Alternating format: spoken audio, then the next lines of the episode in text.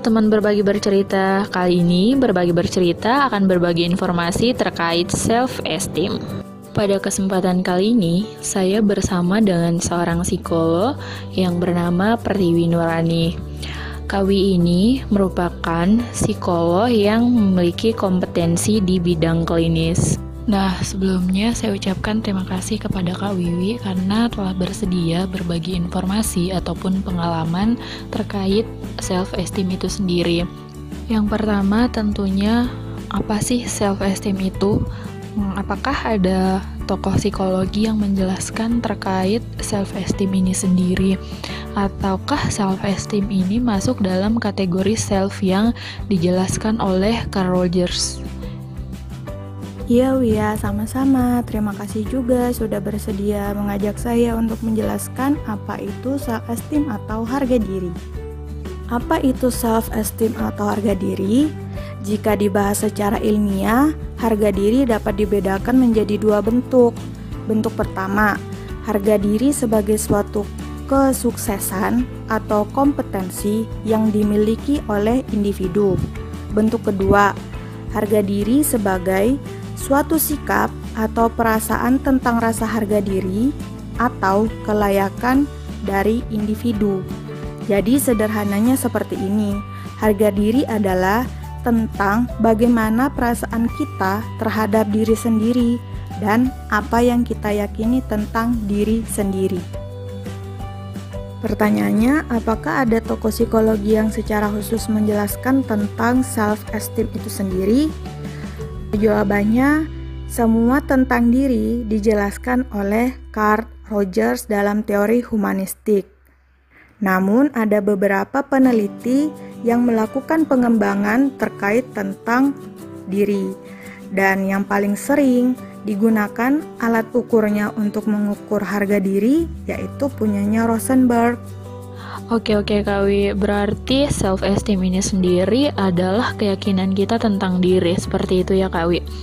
Nah, biasanya ada yang bilang harga diri rendah Kawi. Nah, kira-kira apa sih penyebabnya Kawi uh, orang merasa bahwa harga dirinya itu rendah?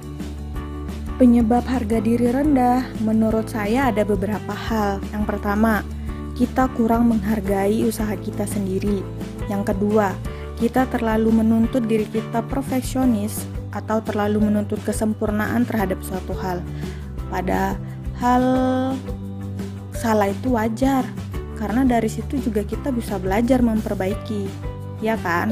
Ketiga, pesimis, selalu pesimis tentang kemampuan diri sendiri.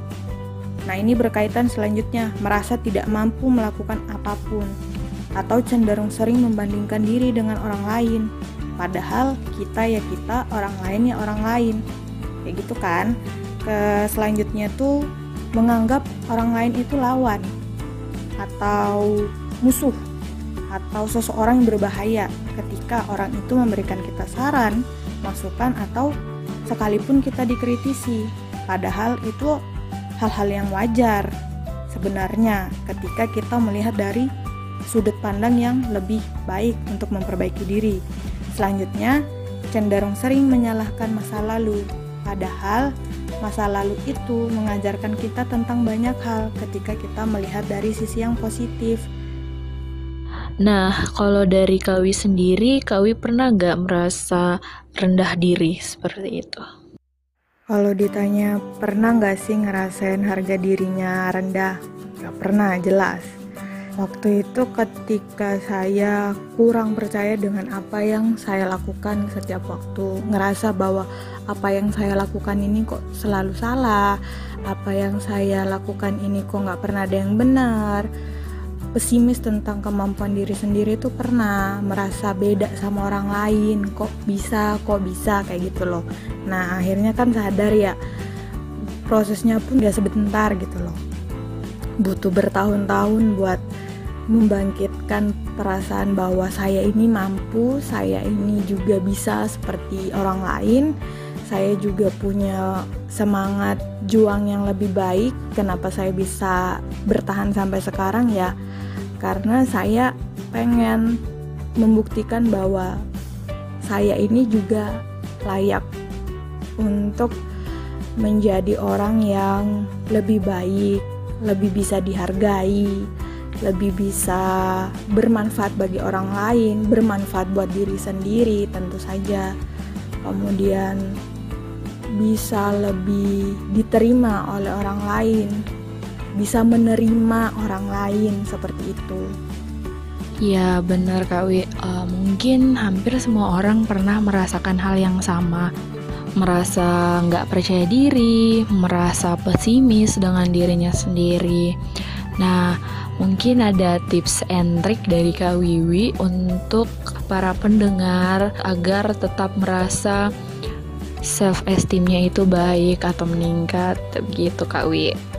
Hmm, tips atau trik agar harga diri kita meningkat. Dari saya sih nggak banyak.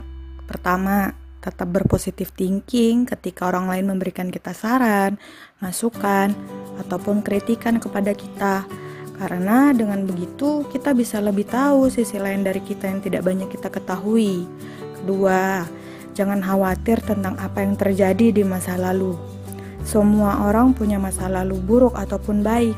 Itu sudah menjadi takdir kita. Maka jalanilah walau dengan kondisi yang menguras seluruh tenaga yang kita punya, tapi itu sudah ada usaha dari kita sendiri kan.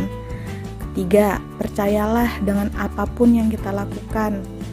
Tidak ada orang di dunia ini yang berhasil dalam sekali percobaan untuk menjadi sukses atau menjadi orang hebat untuk dirinya sendiri.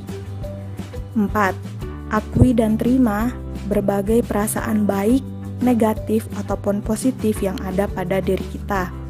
Jangan menyalahkan orang lain atas apa yang terjadi pada diri kita.